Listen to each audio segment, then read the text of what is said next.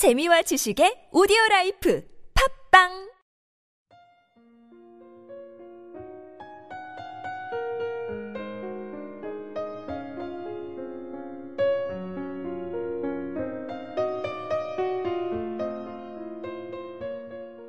걱정을 멈추고 즐겁게 사는 법 제1장. 걱정에 대해 알아야 할 기본 사실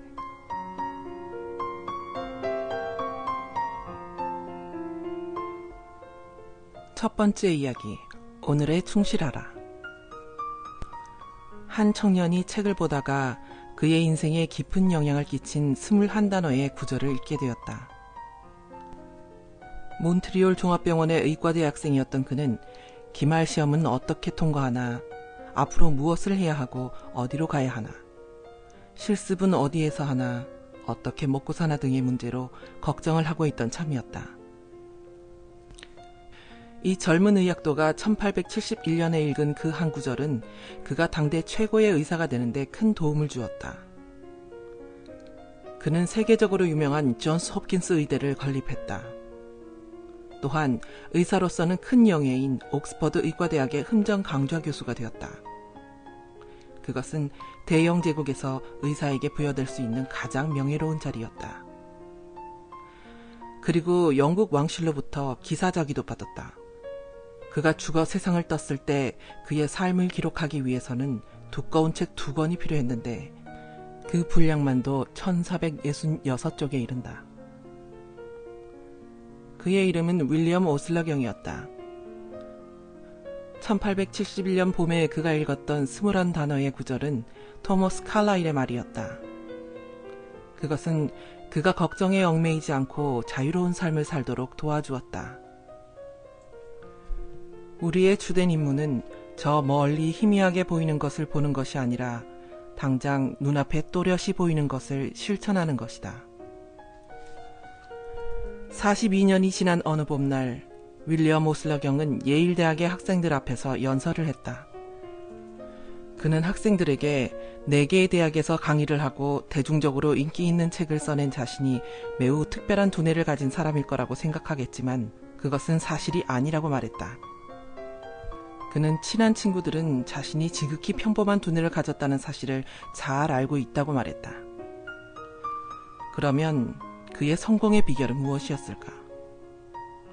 그는 오늘에 충실하게 살았기 때문이라고 말했다. 이 말은 무슨 뜻일까? 예일대학에서 연설하기 몇 달 전 윌리엄 오슬러 경은 대서양을 횡단하는 대형 원양 전기선에 몸을 실었다. 그 배는 선장이 버튼 하나만 누르면 육중한 기계음과 함께 즉각적으로 사방에 강철문이 둘러쳐져 배에 물이 들어오는 것을 막을 수 있었다. 오슬러경은 예일대 학생들에게 다음과 같이 말했다. 여러분 개개인은 그 전기선보다 훨씬 더 놀라운 유기적 조직체이며 그 배보다 훨씬 긴 항해를 해야 합니다. 저는 여러분에게 오늘만의 구획을 만들어서 오늘을 충실하게 살아가는 것이 가장 안전한 항해를 책임질 수 있는 현명한 방법임을 제대로 배우기를 바랍니다. 선교에 올라서서 적어도 그 커다란 차단막이 제대로 작동하는지를 보십시오. 살아가는 단계마다 버튼을 눌러 그 강철문들이 과거를 차단하는 소리를 들어보십시오. 또 다른 버튼을 눌러 미래를 격리하십시오. 그러면 여러분은 비로소 안전합니다. 오늘에만 충실하게 살 수 있습니다. 과거를 차단하십시오. 죽은 과거가 죽은 이들을 묻게 놔두십시오. 어제의 짐에 내일의 짐까지 얹어서 오늘 지고 간다면 아무리 강한 사람도 비틀거리게 됩니다. 과거와 마찬가지로 미래를 철저하게 차단하십시오. 미래는 바로 오늘입니다. 내일이란 없습니다. 인류 구원의 날은 바로 지금입니다. 미래를 걱정하는 사람의 발걸음에는 정력 낭비, 정신적 고통, 걱정이나 근심이 끈질기게 따라다닙니다. 꽉 닫으십시오. 선수에서 선미까지 칸막이를 친 다음 오늘의 충실한 생활 습관을 몸에 익힐 준비를 하십시오. 오슬러 박사는 내일을 준비하기 위한 어떤 노력도 하지 말아야 한다는 의미로 이런 말을 한 것은 아니다. 단지 그는 모든 지적인 능력과 정열을 다 동원해서 오늘 해야 할 일에 집중하는 것이 내일을 가장 잘 준비하는 길임을 말한 것이다. 그것만이 미래를 준비할 수 있는 유일한 방법이다. 오래전 한 철학자가 땅에 돌이 많아 주민들이 먹고 살기 힘든 지역을 지나가고 있었다. 하루는 언덕 위에 많은 사람들이 그의 주변에 모여들었고 그는 동서고금을 막론하고 가장 많이 인용되어졌을 연설을 했다.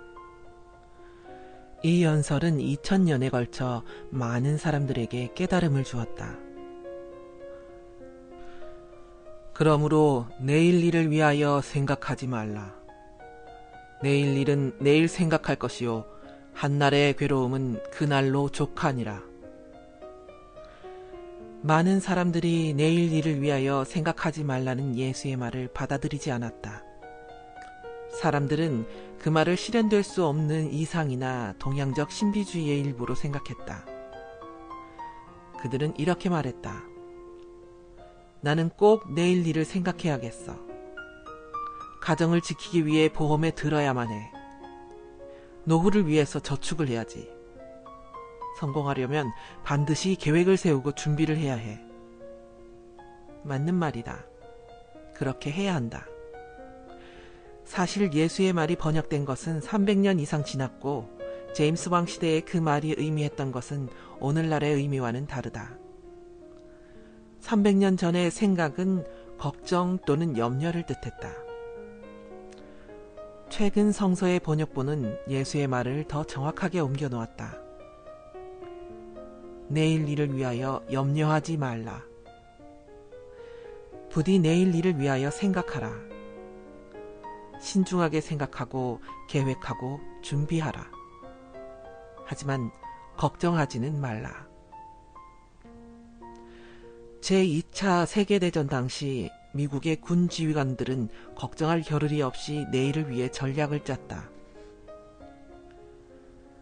나는 최정예 부대에 최상의 장비들을 보급했고 그들에게 가장 적절한 임무를 부여했다. 내가 할 수 있는 일은 그게 전부였다. 미 해군을 지휘했던 어니스트 제이 킹 제독의 말이다. 계속해서 그는 이렇게 말했다.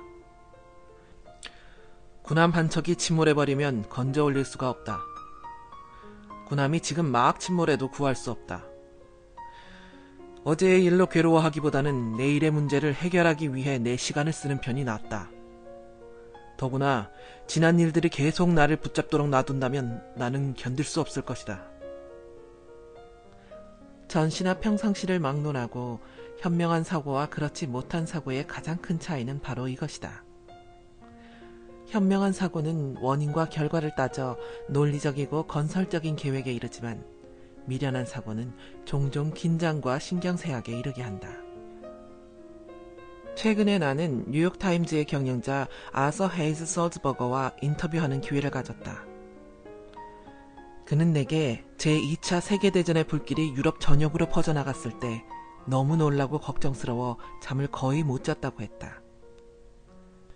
그는 종종 한밤중에 자다 일어나 캔버스와 물감을 챙겨 거울에 비친 자신의 모습을 그리고자 시도했다. 그림에 관해서는 문외한이었지만 걱정을 떨쳐버리고자 그렇게 그림을 그렸다. 그러나 그는 걱정을 떨쳐버릴 수가 없었고 교회 찬송가에 나오는 구절을 자신의 모토로 삼고 나서야 비로소 평정심을 얻을 수 있었다고 했다. 그것은 다만 한 걸음씩 인도하소서였다. 주님 인도하여 주소서. 내 걸음을 지켜 주소서. 저 먼 곳 보려 하지 않으니 다만 한 걸음씩만 인도하소서. 비슷한 시기에 유럽의 한 지역에서 군복무 중이었던 한 청년도 그와 똑같은 교훈을 배우고 있었다. 그는 메릴랜드주에 사는 테드 벤저미노였는데 전쟁에 대한 걱정이 너무 심해 중증 전쟁 신경증에 걸려 있었다. 테드 벤저미노는 다음과 같이 기록하고 있다. 1945년 봄 나는 걱정을 너무 심하게 하다가 마침내는 의사로부터 경련성 가로결장이라는 진단을 받았다. 그것은 극심한 고통을 수반하는 질병이었다. 만약 전쟁이 끝나지 않고 계속되었다면 나는 육체적으로 완전히 무너져 버렸을 것이다. 나는 육군 94사단 소속 유해발굴단 담당 하사관이었다. 모든 전사자, 실종자, 부상자에 관한 기록을 작성하고 관리하는 일을 했다. 그리고 전투가 최고조에 달했을 때 임시로 매장된 연합군과 적군의 시신을 발굴하는 일도 했다. 또한 전사자의 개인 소지품을 수거하여 그것들을 소중히 간직할 그들의 부모나 친척에게 보내는 일도 했다. 그러면서 나는 터무니없거나 중대한 실수를 저지르지 않을까 끊임없이 걱정했다. 또한 이 일을 끝까지 해낼 수 있을지, 전쟁터에서 살아남아 하나밖에 없는 아들을 내 팔에 안아볼 수는 있을지 걱정되었다. 나는 당시 16개월밖에 안 된 아들의 얼굴조차 보지 못한 상태였다. 걱정이 심해지자 몸무게가 15kg이나 줄었다. 거의 제정신이 아닌 사람 같았다. 내 손은 거의 뼈와 가죽만 앙상하게 남았다. 나는 만신차이가 되어 제대하는 것이 아닌지 두려워졌다. 그때 나는 울음을 터뜨렸고 어린아이처럼 흐느꼈다. 너무도 마음이 약해져 혼자 있을 때마다 눈시울을 붉혔다. 벌지 전투가 시작되고 얼마 지나지 않아 너무나 자주 울음이 터져서 정상적인 상태로 돌아갈 수 있으리라는 희망을 거의 포기할 정도였다. 결국 나는 군 병원에 입원했다. 그리고 한 군의관으로부터 내 삶을 완전히 바꾸어 놓을 충고를 듣게 되었다. 내 몸 상태를 꼼꼼히 검사해 본 그는 나의 문제가 심적인 것이라고 하면서 이렇게 말했다. 테드, 당신 삶을 모래시계라고 생각해 보세요. 모래시계 위쪽에는 수천 개의 모래알이 있다는 걸 당신도 알고 있을 것입니다. 그 모래알들은 천천히 그리고 일정하게 가운데 있는 잘록한 부분을 통과하죠. 당신과 나, 그리고 모든 사람들이 이 모래시계와 같아요. 아침에 눈을 뜨면 우리는 반드시 그날 처리해야 할 일들이 산더미처럼 쌓여 있죠. 하지만 만약 그 일들을 한꺼번에 처리하려고 하거나 모래알들이 모래시계의 좁은 구멍을 통과하듯 천천히 그리고 일정하게 하지 않으면 우리의 육체나 정신은 무너지게 됩니다. 난 그 군의관으로부터 이 말을 들은 그날 이후로 지금까지 이 원리를 실천하고 있다. 한 번에 모래 한 알, 한 번에 한 가지 일. 전쟁 기간 동안 그 조언은 육체적으로나 정신적으로 나를 지켜주었다. 그리고 그것은 현재 내가 직장에서 지금의 자리에 오를 수 있게 했다. 전쟁 기간 동안 나를 괴롭혔던 문제들은 업무에서도 마찬가지로 발생했다. 한꺼번에 스무 가지 이상의 일거리가 주어졌고 시간은 별로 없었다. 우리 회사의 재고는 떨어져 갔고 새로운 방식의 일처리, 재고 정리, 주소 변경, 사업장을 열고 닫는 등 모든 일을 해야 했다. 그러나 나는 긴장을 하고 조바심을 내는 대신 군의관의 말을 떠올렸다. 한 번에 모래 한 알, 한 번에 한 가지 일. 이 말을 계속해서 마음속으로 반복하면 주어진 일을 더욱 효과적으로 마무리할 수 있었고 전장에서 나를 거의 파멸시킬 뻔했던 혼란스럽고 어지러운 감정도 생기질 않았다. 현재 우리의 생활 방식과 관련하여 너무나 놀라운 사실이 한 가지 있다. 병원에 입원한 환자들의 절반은 정신적 문제를 가진 사람들이다. 그들은 지난날에 대한 후회와 두려운 미래에 대한 중압감을 못 이겨 무너져 버렸다. 그 사람들은 내일 일을 위하여 염려하지 말라는 예수의 가르침이나 오늘에 충실하라는 윌리엄 오슬러 경의 말을 마음에 새기기만 했어도 지금 행복하고 유익한 시간을 보내고 있을 것이다. 로버트 루이스 스티븐스는 이렇게 말했다. 자신의 짐이 아무리 무겁더라도 밤이 올 때까지라면 누구나 견딜 수 있다. 자기가 해야 할 일이 아무리 힘들어도 하루 동안에는 누구나 할 수 있다. 누구나 해가 지기 전까지는 기분 좋게 참을성 있게 성실하게 순수하게 살 수 있다. 그리고 이것이 바로 삶이 실제로 의미하는 전부이다. 그렇다. 삶이 우리에게 요구하는 것은 이것이 전부다. 그러나 미시간주에 사는 E.K. 쉴즈 부인은 잠들기까지 기분 좋게 사는 법을 배우기 전까지는 절망에 빠져서 자살까지 생각한 적이 있었다. 그녀는 나에게 자신의 이야기를 들려주었다. 전 남편을 잃고 완전히 의욕을 상실했었죠. 게다가 저는 무일푼이었어요. 그래서 전에 일했던 캔자스시의 로치 파울러 회사에 편지를 써서 다시 일을 하기로 했답니다. 전 예전에 시골과 도시 지역 교육위원회에 책을 파는 일로 생활비를 벌었어요. 2년 전에 남편이 아프기 시작해 차를 팔았지만 중고차 계약금을 지불할 만큼의 돈을 어렵게 모아 다시 책 판매를 시작했습니다. 저는 다시 길을 나서면 우울한 기분이 좀 나아질 줄 알았어요. 하지만 혼자 일하고 혼자 밥을 먹는 것은 견디기 힘들었습니다. 어떤 지역에서는 돈벌이가 쉽지 않아서 얼마 되지도 않는 중고차의 잔금을 치르기도 힘든 지경이었어요. 1938년 봄 미주리주의 베르사유에서 일하고 있을 때였어요. 학교들의 재정 상태는 좋지 않았고 길도 험하게 느껴졌습니다. 어찌나 외롭고 기운이 빠지던지 자살까지 생각했었죠. 제 인생에서 성공은 불가능해 보였습니다. 모든 게 두려웠습니다. 자동차 할부금을 내지 못할까봐, 방세를 내지 못할까봐, 밥도 제대로 못 먹고 살까봐 두려웠었죠. 건강이 나빠지는 걸 알았지만 병원비가 없었기 때문에 두려웠습니다. 자살을 하지 못한 건 제가 죽으면 절망에 빠질 여동생과 장례식에 필요한 돈이 없다는 생각 때문이었습니다. 그러던 어느 날, 절 절망에서 끌어올려 살아가게 용기를 준 어떤 글을 읽게 되었습니다. 그 글 중에 제게 용기를 준 문장 하나를 평생 감사하게 생각할 것입니다. 그 문장은 이것입니다. 현명한 사람에게는 하루하루가 새로운 삶이다. 저는 이 문장을 타이핑하여 운전하는 내내 볼 수 있도록 차 앞 유리창에 붙여놓았습니다. 저는 한 번에 단 하루를 사는 게 그리 어렵지 않다는 것을 알게 되었습니다. 저는 아침마다 스스로에게 이렇게 말합니다. 오늘은 새로운 삶이다. 저는 외로움과 가난에 대한 두려움을 극복하는 데 성공했습니다. 지금 저는 행복하게 잘 살고 있으며 삶에 대한 열정도 또 애착도 갖고 있습니다. 이제 삶이 저를 아무리 놀라게 하더라도 결코 다시는 두려워하지 않을 것입니다. 미래를 두려워할 필요가 없다는 것을 잘 알고 있습니다. 우리는 한 번에 단 하루만 살 수 있습니다. 그리고 현명한 사람들에게는 하루하루가 새로운 삶이라는 것을 너무나 잘 압니다. 혹시 누가 이 시를 썼는지 아는가? 행복한 사람, 홀로 행복하도다.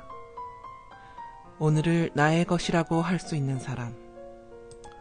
확신을 갖고 이렇게 말할 수 있는 사람. 내일이여 최악을 행하라. 나는 오늘을 살 것이니. 이 시는 기원전 30년 로마의 시인 호라티우스가 지은 것이다. 인간 본성과 관련하여 내가 알고 있는 가장 큰 비극 중의 하나는 우리 모두가 삶을 사는 것을 자꾸 미루는 경향이 있다는 것이다. 우리는 지금 창밖에 피어나는 장미꽃을 만끽하기보다는 지평선 저 멀리 어디엔가 있을 장미 정원을 꿈꾸고 있다. 왜 우리는 이렇게 어리석을까? 왜 그렇게 비극적으로 미련한 걸까? 스티븐 리콕은 다음과 같이 말했다. 우리의 짧은 인생 과정은 참으로 이상하다.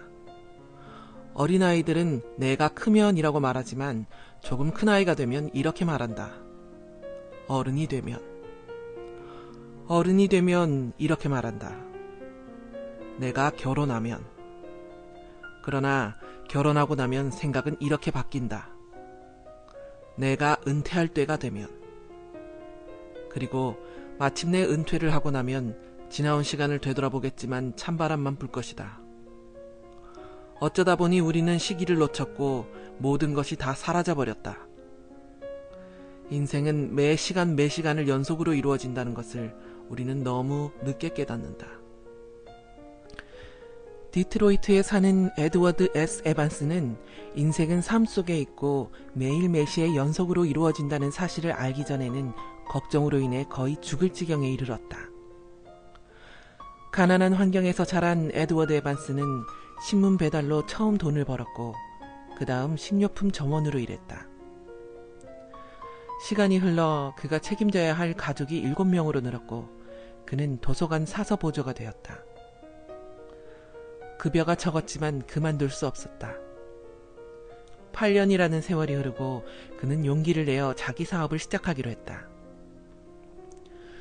초기 투자 비용 55달러를 빌려 사업을 시작한 그는 얼마 지나지 않아 1년에 2만 달러라는 돈을 벌게 되었다.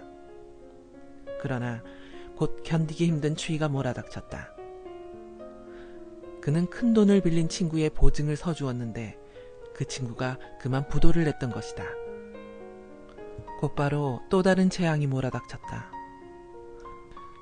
그가 번 돈을 저축해 두었던 은행이 파산하고 말았던 것이다. 그는 전 재산을 잃었을 뿐 아니라 1만 6천 달러의 빚까지 떠안게 되었다. 그는 견딜 수 없었다. 그는 내게 다음과 같이 말했다. 저는 잠을 잘 수도 없었고 먹을 수도 없었습니다. 이상하게 몸이 아팠죠. 걱정, 오로지 걱정이 저의 병을 키웠습니다. 하루는 길을 걷다가 정신을 잃고 인도 위에 쓰러졌어요. 더 이상 걸을 수 없게 된 겁니다. 저는 병원 침대로 옮겨졌고 몸에서는 종기가 나기 시작했어요. 그 종기들은 몸속에서 곪기 시작했고 침대에 누워있는 것조차 고통스러웠습니다. 전 하루가 다르게 쇠약해지고 있었죠. 마침내 의사는 제가 2주 정도밖에 살지 못할 거라고 말했습니다. 저는 충격을 받았죠. 유언장을 작성하고 침대에 누워 죽을 날만 기다리고 있었습니다. 몸부림을 치고 걱정해봐야 아무런 소용이 없었습니다. 다 포기하고 편안하게 잠을 청했습니다.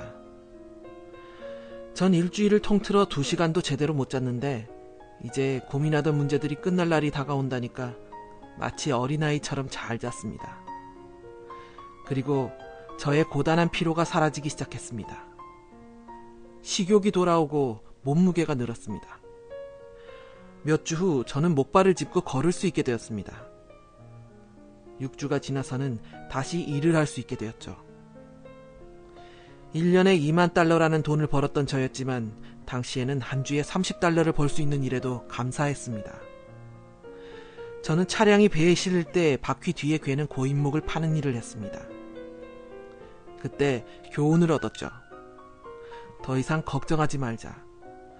지난 일에 대한 후회도 하지 말고 미래의 일을 두려워하지도 말자. 저는 모든 시간과 정력 그리고 열정을 쏟아 일에 집중했습니다. 에드워드 에반스는 그뒤 급속하게 성장했다. 몇 해가 지나지 않아 그는 자신의 이름을 딴 제조회사를 설립했고 그 회사는 뉴욕 증권거래소에 상장되었다. 이 이야기의 핵심은 이것이다. 걱정이 쓸데없는 것이고 오늘을 충실하게 사는 법을 배우지 못했다면 그는 사업가 인생에서 거둔 짜릿한 성공을 맛볼 수 없었을 것이다. 루이스 캐럴의 소설 거울나라의 앨리스에서 화이트 퀸은 이런 말을 한다. 규칙은 어제도 잼을 발랐고 내일도 잼을 바르는데 오늘만 잼을 바르지 않는 거야. 우리들 대부분도 이와 같다. 지금 당장 빵 위에 오늘의 잼을 바르는 대신 어제의 잼 때문에 속을 끓이고 또 내일의 잼 때문에 걱정한다. 심지어 프랑스의 위대한 철학자 몽테뉴도 이와 비슷한 실수를 저질렀다. 그는 이렇게 말했다. 내 삶은 아직 일어나지도 않은 끔찍한 불운으로 가득 차 있다. 내 삶도 그렇고 당신의 삶도 그렇다. 단테는 말했다. 오늘은 결코 다시 돌아오지 않는다는 것을 생각하라. 인생은 무서운 속도로 미끄러지듯 가버린다. 우리는 초속 19마일의 속도로 공간을 질주하고 있다. 우리의 가장 소중한 재산은 바로 오늘이고, 오늘만이 우리가 유일하게 갖고 있는 확실한 재산이다. 책에서는 이 이야기에서 배울 수 있는 법칙을 소개하고 있습니다. 과거와 미래를 차단하고 오늘의 충실한 삶을 살자. 이것이 바로 그 법칙인데요. 스스로 이런 질문들을 해보고 그 답을 적어보라고 하네요. 첫 번째, 미래에 대한 걱정이나 지평선 너머의 매혹적인 장미정원에 대한 동경으로 오늘의 삶을 미루는 경향이 있는가? 두 번째, 과거에 일어난 일, 이미 끝나버린 일에 대한 후회로 현재 괴로워하고 있지 않은가? 세 번째, 오늘에 충실하자는 결심을 가지고 아침에 일어나 주어진 24시간을 최대한 활용하고 있는가?